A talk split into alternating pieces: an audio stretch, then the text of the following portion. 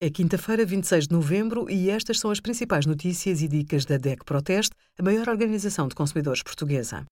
Hoje, em DEC.proteste.pt, sugerimos as condições em que a lei protege arrendatários em situação vulnerável, como criar e submeter uma petição pública através da internet e qual o melhor sistema para aquecer a sua casa. Quer trocar um artigo que comprou e não guardou o talão de compra? Pode fazer a troca com o talão multibanco ou através do número de contribuinte, caso o tenha fornecido quando fez a compra.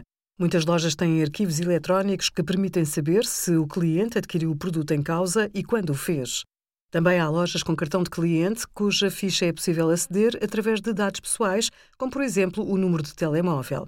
Se pagou em dinheiro e não indicou no momento da compra qualquer dado pessoal, é mais difícil provar o momento e o local da compra para exigir a troca ou a devolução do dinheiro.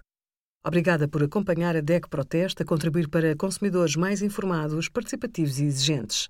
Visite o nosso site em dec.proteste.pt.